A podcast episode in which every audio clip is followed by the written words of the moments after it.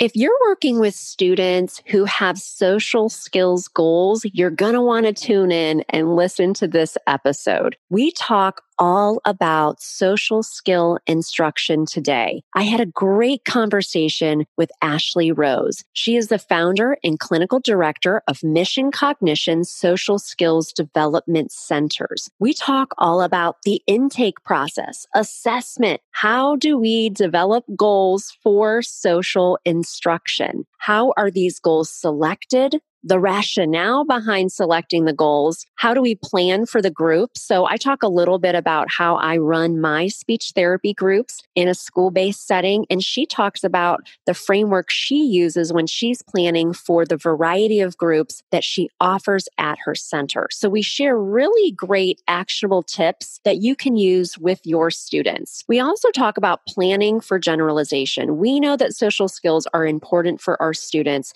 and we talk about how do we help our students apply these in the natural environment? How do we provide feedback and coaching with these skills? We also talk about the topic of masking. This may be a new topic for you, but we know that we only want to choose teaching social skills that are going to benefit our students and are going to help them navigate the environment and help them have a more robust way to communicate with the world. This is such a great episode. I can't wait to get into it. You're listening to Autism Outreach Podcast, a podcast full of ready to use strategies to help those with autism strengthen their communication skills. Here's your host, Rose Griffin of ABA Speech, a speech therapist and board certified behavior analyst who shares tips you can use in your next therapy session. All right. Thanks for joining us on episode 30 of the Autism Outreach Podcast. Today we have with us Ashley Rose. Thanks so much for joining us, Ashley. It's so nice to have you on. My pleasure. Thanks so much. I've been looking forward to it. And I think that I met Ashley, well, probably online when I started my business, but we did get to meet in real life in San Diego. Yeah, at ABAI, which is a really cool conference. And gosh, that was probably three years ago now. So it's been a while. Yeah, time flies. it does for sure. So it's always fun to connect with people in real life. And Ashley always has such great information. Um, oh, and you actually did a, a, presentation for us at the ABA Forum, which was really, really cool this past spring. So, if people are new to you, can you tell us a little bit about you and your journey into the field? Sure. I'll give you the, the Cliff Notes version for that one. Um, when I was in high school, I took a job as a mother's helper and the youngest son in the family was autistic and i was very unsure about what i wanted to do career wise you know what i was planning to do after school and this mother was just convinced you have to go into special education you would do so great working with kids with autism and I'll be honest, I was very hesitant about that because I certainly wasn't the type who really felt comfortable around others who were different or, or disabilities. And looking back on it now, it's because I just didn't understand it. So she had said, Oh, sit in, uh, you know, on my son's ABA session. Like, what is ABA? You know, okay. And I sat in on a session and I immediately said, I'm not doing that. That's not for me. And what I learned was not all ABA is the same. Not all programs are the same. And this parent said to me, Hey, I was feeling like that was kind of a little bit off. There's this new thing called verbal behavior. Let's go check it out. So I was 18 years old, sitting in the front row of a three day intro to verbal behavior with Dr. Carbone, feverishly taking notes. And that was the start of an obsession, learning about uh, learner motivation and mand training and following the child's MO. And fast forward now, you know, 18 years later, I've worked in uh, school based programs, home programs. But about eight years ago or so, I decided to really specialize in play and social behaviors. I had been working with a population of learners with severe self injury, property destruction, aggression. And we did a great job reducing all of those problem behaviors. But because the kids were being educated in such restrictive placements, they had no opportunity to really connect with or positively engage with others. And I wanted to be the answer to that. So I'm now highly specialized. I opened centers about eight years ago, and that's all we do play and social skills groups. And I utilize the principles of ABA in, in everything we do. I, I, remember you telling me the Carbone story when I met you in person, and I was like, I know this is why I like you because I attended a two day conference um, held by Dr. Carbone down in Austin, Texas. And I just felt like he was talking to just me. I was like, yes, this is right. I had the huge workbook that he used to give out. I still have that in my office. And it just really made a lot of sense to me. And actually, my BCBA supervisor, her supervisor was Dr. Carbone. So that is really how I kind of learned all about this too. Really awesome. And I love that because I was just talking to some parents today about, you know, the pros and cons of being in a public school program for a younger student with autism versus doing an ABA clinic. And, you know, when you are in a school, typically the, the instruction is not as intense, but you do have access to peers. And sometimes, just like you're saying, that's not always the case. And, you know, an ABA center or something that's structured. And so each setting kind of has its pros and cons. So I love the idea of what you have set up with your, with your centers. And is it called Mission Cognition? Is that the name of your center or does it go yeah, by so we're, we're mission cognition social skills development centers and I think about changing the name a lot, but we're so established. I, you know, I don't know if I will now. But I, the name Mission Cognition came from me just wanting to share information and materials going back years, something like 15 years.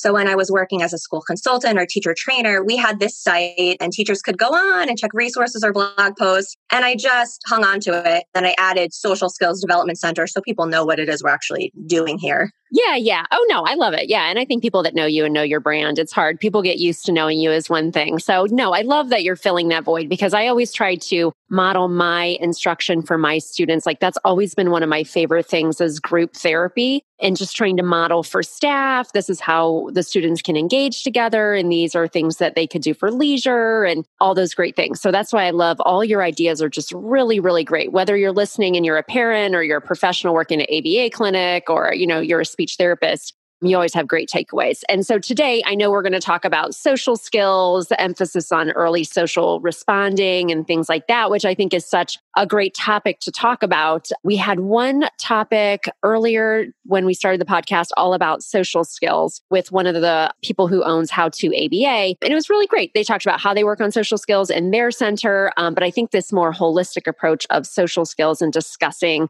um, that and how kind of social skills, when you say you're working on social skills, that can mean a whole thing online, right? And so we're going to kind of, we're going to talk, we're going to break it down today. So let's get into that. So talk to me a little bit about, do you want to talk about social skills just to start, like what you mean by that, kind of how you focus on it? Why is it important to work on? What, what we should be thinking as providers when we're working on quote unquote social skills? Absolutely. And I think having a working definition is a great place to start because, like you said, when people hear social skills, they don't always envision or think of the same things. So, first off, it's not an etiquette class. Um, I'm not just focused on manners or saying please and thank you or giving compliments. I'm really looking at social interactions. What are the behavioral excesses or deficits that are making it really difficult for this person as an individual to have more positive interactions with themselves and the others around them. So their, their peers, their teachers, their parents. So when we break it down, it's really any skill that involves interacting or communicating with another person. So it's, you know, you have your things like perspective taking there, but why are skills like that important? If you're in a conflict with someone else, it's important to try to see their side of it. We look at that cognitive rigidity. So all of those things are really playing into what potentially could be a barrier for that individual. So I'm not looking to follow just some off the shelf social skills curriculum. And not to say that there aren't some great resources out there, but really looking at it from a highly individualized model or framework of who is this child, teen, adult as an individual and where can we provide some supports to make life just more comfortable for them. Yeah, I think that's that's a great idea. And I think that's what can be hard versus public versus private is that sometimes providers in a public program feel stressed about the schedule and oh, we have a new student and they have social skill instruction and we need to make sure it's functional for them. But I always, that's really something that I love is like going into the classroom and providing that type of instruction and modeling it. But I know that it can be difficult because in a private setting, you can probably, which I know we're going to talk about, kind of your vision for how you set up groups, what are the criterion for the groups that you're offering and things like that which can just be a little bit more difficult because we have such a rigid time frame and you know in the public school you have to serve everybody so it, it just gets a little bit more difficult But can you talk to us a little bit about that? Like, what is your group model? How do you form those groups? I think that's really, really interesting. Yes, happy to. And like you said, I have a lot more flexibility in center. Um, I don't have to deal with as I, deal with scheduling, but in a very different way. So I'm um, in private practice. All we do is play in social groups. So uh, if a family is interested, they will fill out an application for their child. It's just a very basic, um, some preliminary information, age, areas of strength and need, so I can get a feel for some cognitive abilities, language abilities, and presence of, you know, maybe some behaviors of concern. When we group the kids together, I'm um, looking at age, I try to keep the groups um, no more than two years apart. But I'm also looking at those areas, like I mentioned, so language, cognitive abilities, but also their interests and their preferences. So once I have a best fit group together, I'm looking at these participants. I think they would work really well together. The next step is trying to identify that day and time that's going to be convenient for everybody. And over the years, that's become a lot easier because we're more established. You know, we, we have a good reputation. So if I say to a family, Thursdays at 6 p.m. is where it's at. Families have been really awesome about making that that work. But when you're starting off, if anybody's listening and they're interested in starting off running groups, that is going to be the most challenging piece, but stick with it. One of the most common mistakes I see is that, you know, you get these gung ho, really excited professionals and they have two kids and they want to form a group. Ah, like what happens if one of the kids is out?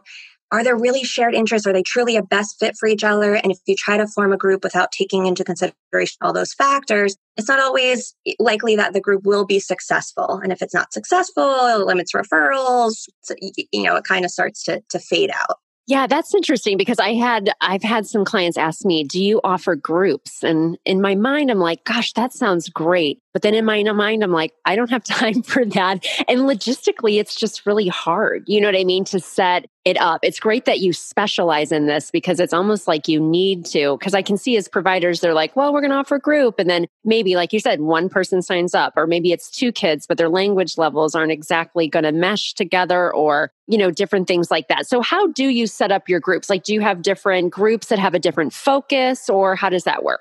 I do. So we serve our youngest right now is three. Our oldest is, I want to say, about 35. And I have, in general, three leveled groups. So I have an A, B, and C. A, a separate program is our developmental playgroup model, which I'm happy to, to talk about.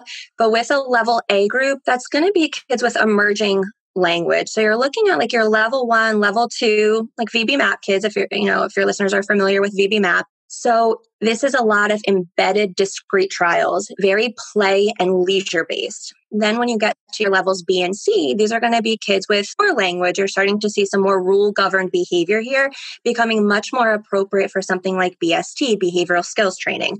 So they would benefit from instruction, modeling, rehearsal, and feedback. I'm certainly not telling my, uh, you know, level one VB-MAPP kid, today we're going to learn about sharing. Sharing is important because XYZ, here's what that looks like. Completely ir- irrelevant, not a best use of their time. So that's how we essentially differentiate the group. So you are a complete embedded discrete trial, kind of my modified shortened version of BST, and then my full on like BST or teaching interaction procedure type model. Okay, interesting. So when I do group, I do group therapy. I'm a school based therapist three days a week as a speech therapist. Then I have my own private practice. But when I'm doing group in a school, I kind of have this flow of how I generally run the group. You know, like sometimes we usually start with some type of conversation starter, which if there's, you know, a certain amount of kids, that can take, you know, five minutes, right? Getting everybody to engage with the activity. Then we do some kind of literacy based activity. I'm really lucky. I work in this amazing district. We have smart boards and it's really great. And we'll do an adapted book together. And then we do kind of a vocabulary extension activity. And then we usually do like a leisure skill activity. So the students that I'm working with are a bit older. So we'll do like yoga. This year, we just finished up with modified weightlifting. We are using water bottles for some of the kids or really light weights, stuff that I'm like, oh, well, they get older, they can go to the gym. I know they have opportunities to do this in high school. So, do your groups typically have? I know it's individualized based on just the groups you're talking about, but do you guys have some general framework of what you're trying to accomplish within each goal, uh, within each group? Yes. Yes, we have a very specific framework. Um, each group has its own structure and routine, but I work backwards. So I identify the goals and objectives, and then I form the group structure and routine based upon that.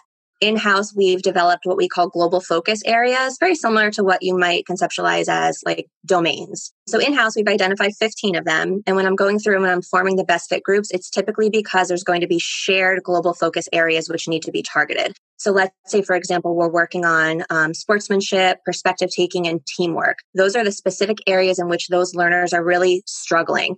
I then form the groups based upon that. We're always going to be doing a competitive activity. We're always going to be doing an activity involving perspective taking. And that's every week. And we do that because we need to make sure that we are embedding enough skill practice and also that you're programming for generalization by doing a lot of different activities, a lot of different stimuli. Um, so definitely a framework and a structure routine for each of the groups. Okay, that's interesting. Yeah. So you do uh, so do you do a lot of the planning or do you also have other people who are kind of helping to facilitate the planning or you running some of the groups or you know how does that work? I'm just wondering like you have such a great framework I'm sure that it's taken a lot of time for you to train your staff on these kind of these are the global areas because I think what's interesting about social skills is number one, just the thought about like why are we really teaching the students this? Why is this important? And then number two, when you're providing such a specialized service, I think this is kind of where it gets hard for a lot of providers.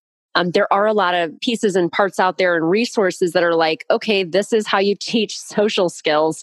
And, you know, like it's just not that easy, right? It's just, that's not no, the best way to do things. Like you're yeah. super creative. I think that's why I like you because I love group therapy and I love to think about like, okay, this is what my students' goals are. These are activities that I think are functional for them for life. And this is how I'm going to like put all this together. It's really an art form. You know what I mean? So yeah, it's really hard to get all those pieces kind of meshed together. So are you helping to develop like the framework? Are you running some of the groups and then training staff on how to also do this as well? Yes, a little bit of both. And I've been able to uh, consistently fade myself out a little more from year to year, uh, you know, as, as staff become a lot more competent and confident in some of these skills. So the development of the global focus areas was very helpful, but I was still relying on pulling from a lot of pieces and parts of some com- other commercially available assessment tools, which weren't really lining up as neatly as I would like with the global focus areas. So there was still a lot of support needed on my end to develop goals. So in response to that, I created our own in-house assessment tool. Mm-hmm. So now the our staff can assess and they can immediately see what the global focus areas are that we need to prioritize and they're you know able to more efficiently identify goals aligned with those. And once you have those goals we know how to do the structure and routine of the group. So i have a lot of templates that we use. We call group at a glance. Uh, we have student snapshots all the individual goal sheets. So they know exactly what I'm looking for. And specifically, we focused on your rationale for the goals you've selected. I want to know exactly why this is meaningful, functional, relevant, and developmentally appropriate for this specific learner. So it was a lot of, I think, work initially and probably a lot of paperwork, you know, on the end of our um, lead facilitators.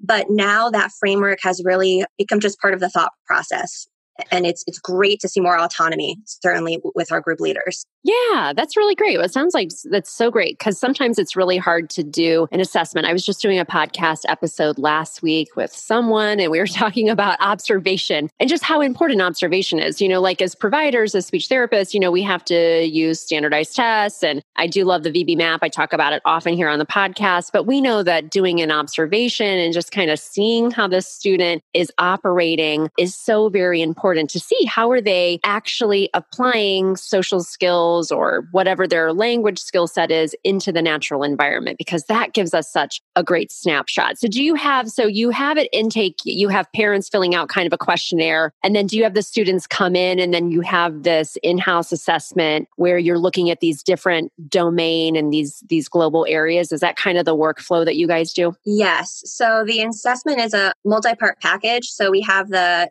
a parent questionnaire, parent parent interview, um, participant questionnaire. So if the learner is able to answer some questions about areas they'd like to work on, I absolutely would like them to do that. We have the structured observation piece. So I was just nodding my head enthusiastically for those who, who can't see. I can read about a kid on paper all day long, but gosh, just give me 10 minutes to see them interacting with peers during recess or with their sibling when there's free time at home. And it's like, oh, there it is. You know, there's what we really need to be be working on. So that is a, a large component of, of how we're identifying what the priority targets are. And then I have a direct assessment piece. But for the structured observation, the kids are invited in for a trial class. So, pretty much always, I will have group in session. So, once we take a look at that very basic initial application, and I say, oh, you know, Johnny looks like a really good fit for a group learning model in general also looks like a good fit for our program. I really think it's going to be Tuesdays at six. That's going to be the spot for them. I think these peers are going to be great. Our topics are, are aligned with what I perceive as needs to be. Let's have them come in. Um, and then I'm able to see was I right? Is this the appropriate group for them? But I'm also to see the interaction with with peers so I can kind of nail down what, what those goals are. But I also want to know whether or not Johnny liked it. And I, I don't enroll kids unless they want to be here. And I feel very, very strongly about that.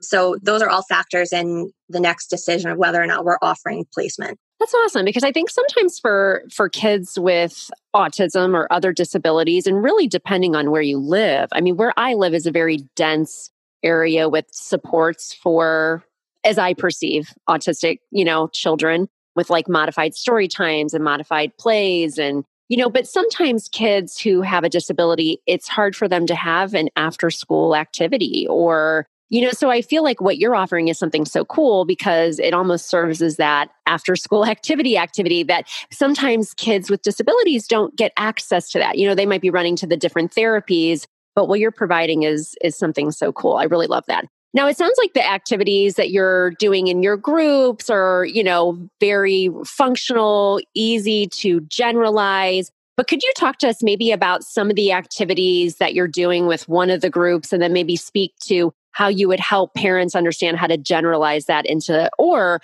other providers you know that you might be collaborating with like how do they get that information to then generalize into the natural environment Sure. And I'll give you two quick examples of different groups so you can kind of see the, the differences. So for developmental play group, the kids come in and they have 40 minutes of facilitated play centers. It's free toy centers. I have every toy under the sun. So we have the roller coaster out and the tunnels and the farm set and castles, whatever it might be. And staff are trained to be on the floor, to be modeling play, to look as inviting as possible. They're learning how to play with kids without placing a lot of demands and how to facilitate and scaffold to the next level. We transition to a circle time. We're working on The kids get their own carpet squares. They come to sit all your mand tact intraverbal targets are embedded within that circle time along with imitation. We transition outside of the circle time room to another classroom because being able to transition is, is very tough for, for a lot of our kids. So I want to make sure there's opportunities for practice. We do a story time, more mand tact and intraverbals, modeling a tons of spontaneous language, joint, joint attention. Look, there's a rabbit. What's he going to do next? Turn the page. Some structured activity that goes along uh, with that. And then some gross motor stuff. So we're playing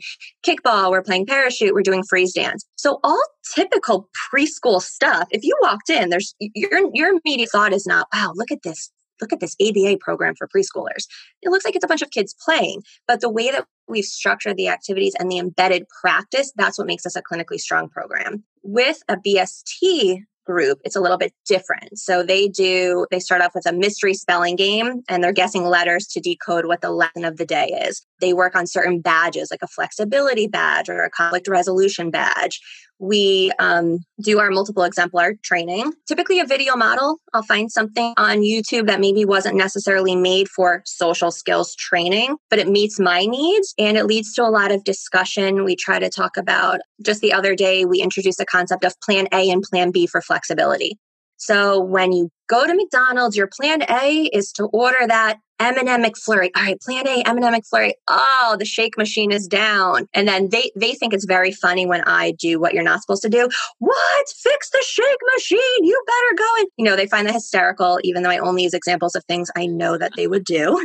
but the humor breaks it a little bit, right? And then we talk about plan B. All right, well, you know, I really wanted to get the, you know, McFlurry, but I'm going to get some chocolate chip cookies instead. And then um, they have 15 to 20 minutes of free time. I cannot stress the importance of having free time if you're going to run a social skills program. That's your in situ or in situation assessment piece. Great. I taught you all these things in a, you know, clinical structured setting, but unless you're using those conflict resolution skills when you're playing outside, you know, kickball or whatever game, it doesn't matter. It's not mastered unless you're using it where it where it counts. Yeah, I love that. That's a great idea. I think that's a real life example too with the McDonald's, uh, something breaking down or Starbucks not having anything. You know, like these are real things people are facing, especially with COVID. I don't know. Starbucks is always out of something I need. No, that's good. And I love that idea because you can provide so much. You know, when I'm writing an IEP goal, and it's about social skills instruction. I am providing instruction in a very similar way with some of my students where, you know, we're working on a skill like, you know, entering the classroom quietly. So I discuss it with the student, the student, we dialogue about it. I make a video model of it. We watch it. What's nice is I can go in then to the classroom, to the general education classroom and see is the student applying the skill. And then after the fact, yeah, then I can I can give feedback and coaching. And so I put that a lot because I think if we forget that part, which is, you know, behavioral skills training, if you haven't been taught directly in that, you know, giving that feedback and coaching, I think is how we master anything. Like I know as an adult, even when I was starting this podcast, I, I took a course. I studied. I, you know, I watched people doing, I've been listening to podcasts for years, right? I'm getting feedback on my podcast. Like that's how you build your area of competency. So I think talking about that because I think some people are like, yeah, this is great. I would love to provide something like this, but what are all the different pieces and parts? And I'm sure that that kind of unstructured time or how you're embedding it, you know, where you're embedding it for a, a, purpose. And it's probably such a great time that you're going to see things that you don't see during the structured lesson, right? Oh, it's amazing. And I used to run hour long groups and it just wasn't long enough. It felt like we were having too much structured time. So now they're 90 minute groups and it's just like that's the sweet spot. That's awesome. Very cool. So, talk to me a little bit about this concept of Ashley is actually new to TikTok. Welcome, Ashley, to TikTok. I talk about social media. I talk about TikTok a lot and Instagram and all the social media channels because I'm big on dissemination and I think that's a fun way to do it. But there's this idea of, and it might be a new concept for some people that are listening, but, you know, talk to us a little bit about masking. You know, when people talk about social skills training, I think that when we said like let's start with the working definition or why is why is this important to this particular person? The way that i always frame it because i tend to work with older students in a school setting when i'm in a meeting i always say you know this is potentially very important for competitive employment and i talk with the students and coach them like hey you know you know we talked about the social fake this year. It's like i do this all the time as an adult. I pretend i'm interested in something that somebody's talking about but i'm not. This is just a skill i've honed over the years like as soon as you're employed right? This is just something you have to do when you're talking to other people. So, could you talk to us a little bit about this idea of masking and, you know, maybe how to address, uh, you know, some anti ABA criticism if you say you're working on social skills or just that kind of that topic? Absolutely. And, and um, I'm still listening, I'm still learning, but I'll share sort of what I've come to understand um, thus far in this in this journey. So when I first started in the field, I was taught that we need to reduce self stimulatory behavior. So, like, you know, the flapping or some of the vocalizations. And the rationale behind that was because it would be very stigmatizing to the, the child to engage in these behaviors in public. So you're thinking you're going to protect them from being bullied or for having a harder, you know, life than, than they should, or that was really going to impede upon learning. So autistic voices are really speaking out against those types of practices now because stimming is a way to regulate. So there's something going on in the body you know overstimulation or understimulation. So you're attempting to cope or soothe. And looking at it now you're not inside of somebody else's body. So for you to be the decision maker on how they regulate i, I think is very unethical. So that's an example of um, where masking might be taught is is stop looking autistic and there are some stims that could potentially be uh, dangerous or harmful. So certainly we're looking at replacement behaviors there, but you really have to understand what the sensory um, components are if going to do that. Um, some other examples would be relying heavily on scripting. I understand the research base behind it, but it's something that I have really never subscribed to. When I'm teaching conversation, I teach more of a framework or a template. So trading information or like an answer and ask back, but I've never taught exactly what what to say. I want, you know, all of our participants to have the autonomy and individuality in, in, in what they're in what they're saying. Um, so when you talk about masking being harmful, it's that really you're waking up in the morning and you're pretending to be someone you not you're not to fit society's expectations or these societal norms. And you gave an example of, you know, yes, you're not in smell to some things, small talk is painful for me. I do not enjoy it at all. But I know that there's situations in which I have to do it, but I'm looking at what my values are, what my goals are, and prioritizing how important it is for me to be doing it at that moment. I'm also an adult with ADHD who has all kinds of my own stimmy stuff going on. Like I'm always tapping a foot or like I'm tracing a nail or and I don't really try to limit those things. In some situations, I do, but I think the overall concern is pretend suppressing things that make you you or having to feel again like you're have to be a different person to be accepted by society all day long. And it's been shown that uh, it there's trauma responses you know and when that's the case anxiety depression. So i think we all need to be very, very careful about how we are cho- choosing um, our goals and selecting goals. Yeah, I think that's so important to talk about. The one thing that I struggle with too, I've always taught conversation in kind of this natural way too. Like I've I've never really used conversation scripts. And you know, if I ask a student, you know, a question and they answer me back, like I'm fine with that answer if it's a logical answer and we're working on social reciprocity. But I've gotten into some disagreements with parents where they're like, well, that's not really, that's not a true answer, or that's not really what they had for lunch. Or, and I try to coach and say, well, you know, for me, it's more about the back and forth. It's more about this type of social interaction for this particular student that I was working on at that language level. Because for me, kind of looking at the student and looking at them as an independent communicator, I'm thinking like, well, I say something, you say something. I say something, you say something. It's more about this shared activity. And I think it's really important for us to analyze, you know, if you're working on social skills why are we working on it? And obviously if the, the you know having choices and you know making sure i love how you say like everybody in your program is somebody that wants to be there that you know participation in therapy is a choice it should be fun. I think that sometimes we just get so stressed about the goals and the data and the progress report and what the parents want and that it's good to kind of get back to some of those basics. So thanks for thanks for talking about that such great information so i always kind of end with this final question um, what is the most important piece of advice that you would want to pass along to parents or professionals about communication in general? Uh, I would say self advocacy and independence. So being able to use language to express your wants and needs, but also what you don't want and and don't need. And I think people view self advocacy skills as something that's appropriate for more advanced or older learners, but even our preschoolers can be self advocating. It's that earliest mand training, so asking for preferred items, but also, again, saying no to things, opting out of things. There's some things you have to do, and that's a different conversation. But if they don't want to play something, also being able to ask for help. And as there's more language, being specific in the type of help you need or the accommodations or modifications that are going to support you. Um, so again, we can start on that at a very early age. I just think it really serves our learners well later in life to be as independent and precise with that, that type of communication as possible. Yeah, I love that. So great. So where can people find out about more about you and your work? I have a couple different sites. So for our direct service, if anybody is local to me and would like their child to come to crew, I have missioncognition.com.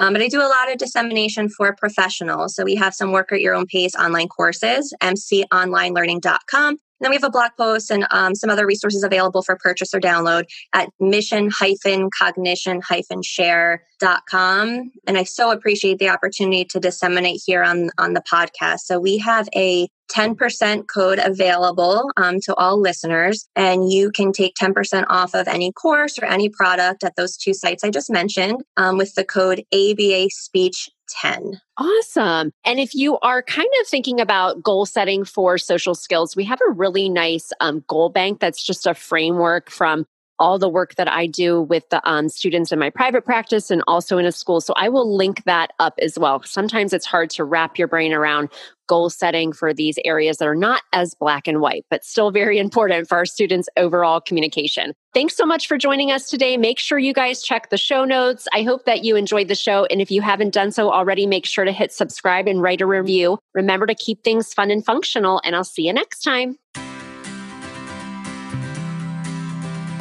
Thanks for listening to Autism Outreach. If you enjoyed the show today, make sure to subscribe so you don't miss an episode full of actionable strategies you can use in your therapy room. Write a review too, that would mean so much to me. I always love hearing from you. Have a specific topic that you want included on a future show? Reach out over on Instagram, ABA Speech by Rose, or visit me at www.abaspeech.org.